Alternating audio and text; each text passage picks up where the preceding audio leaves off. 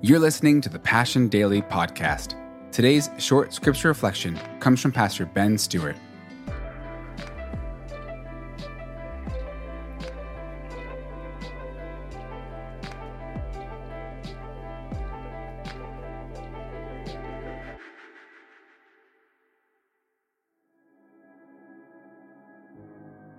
So I remember for me, this is a silly story of it, but I had a dream to write a book. There's a book I always wanted to write.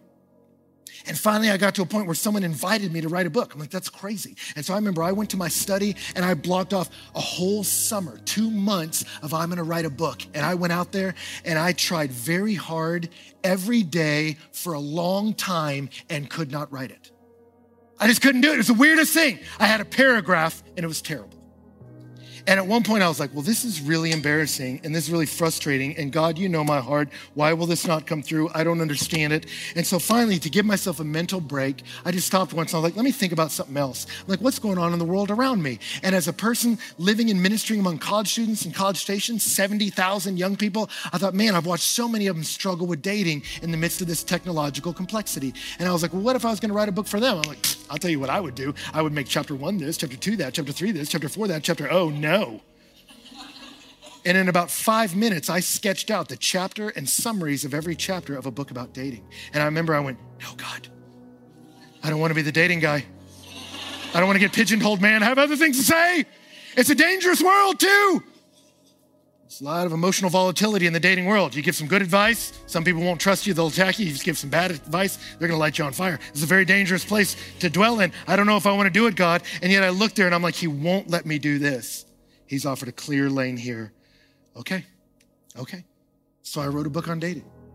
And it turned out being really fun. It turned out being great. I loved getting to minister to our students with it. And then as I was transitioning out of Breakaway, I felt like it was my swan song to the students. Like, here's the best I have. God bless you. And I'm going to go where God has me in life. And I showed up here in Washington, D.C., of all places. It was a real surprise for me to move here, but I've loved it here. But I remember when I first showed up talking to somebody that worked in the Senate, and I asked him, Hey, how can I serve your people? And I remember as I asked him that blanket question in the middle of the capital of the United States, he went, None of them know how to date. He said, The relationships are a mess, even the married ones, their marriages are a mess. He said, You think you'll be able to talk about dating? And I went, I'll see what I can do. About a month later, I got invited to go speak at the Senate about relationships and relational health. That's the funniest thing, because growing up in Texas, I had one of my favorite preachers He used to always preach a book of the Bible, and he was like, If I'm ever invited to preach at the Capitol, this is my text. And it was usually something like in Revelation or the prophets. And so I remember standing there in the capital of the United States of America before the church had even launched in a suit I just bought. And I was like, if I ever get to the capital, my text will be on dating. because that's the felt need of the leaders of our day. And I realized God had prepared me in a detour in the desert to be ready, not for my benefit, but for theirs. And I realized God had been karate kidding me. I just didn't even realize I'd been picking up skills this whole time to help somebody else. And let me tell you something, He might be doing that with you too.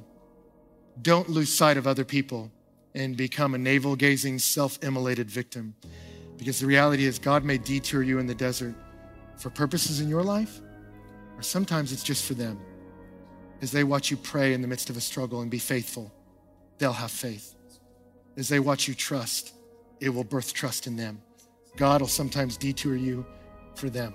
Don't miss out on that. And the last thing He'll do is He'll grow your faith. He will guide your steps to grow your faith. He really will. God will put you in situations where your faith wanes he will put you in situations where you freak out. Did you see Israel do that?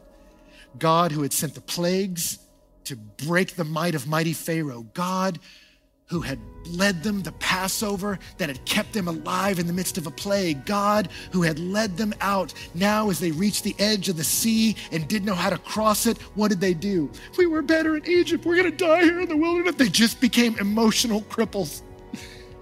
And so then God parted that sea, and what happened?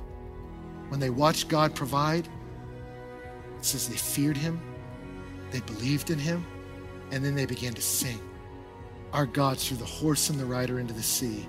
Our God is worthy of our trust. And they started the next level of their journey from faith, not fear. God loves to do that. He'll take you like you work out a muscle. You take it to the edge of its ability. You put it in crisis, not to destroy it, but to strengthen it. And God will do that to you. He will put you in positions that lead you to the edge of your faith. Why, God? Why are you making me wait so long? Why are you making me tarry here? Why am I still in this space? Why are you making me endure this? Why does He put you there? Because as you have to trust Him in that space of tension, He is strengthening your faith. That when you do see Him part the seas, you have a song to sing. That He will make you into a worshiper when you see Him provide. But it's that tension and release that produces praise. It does.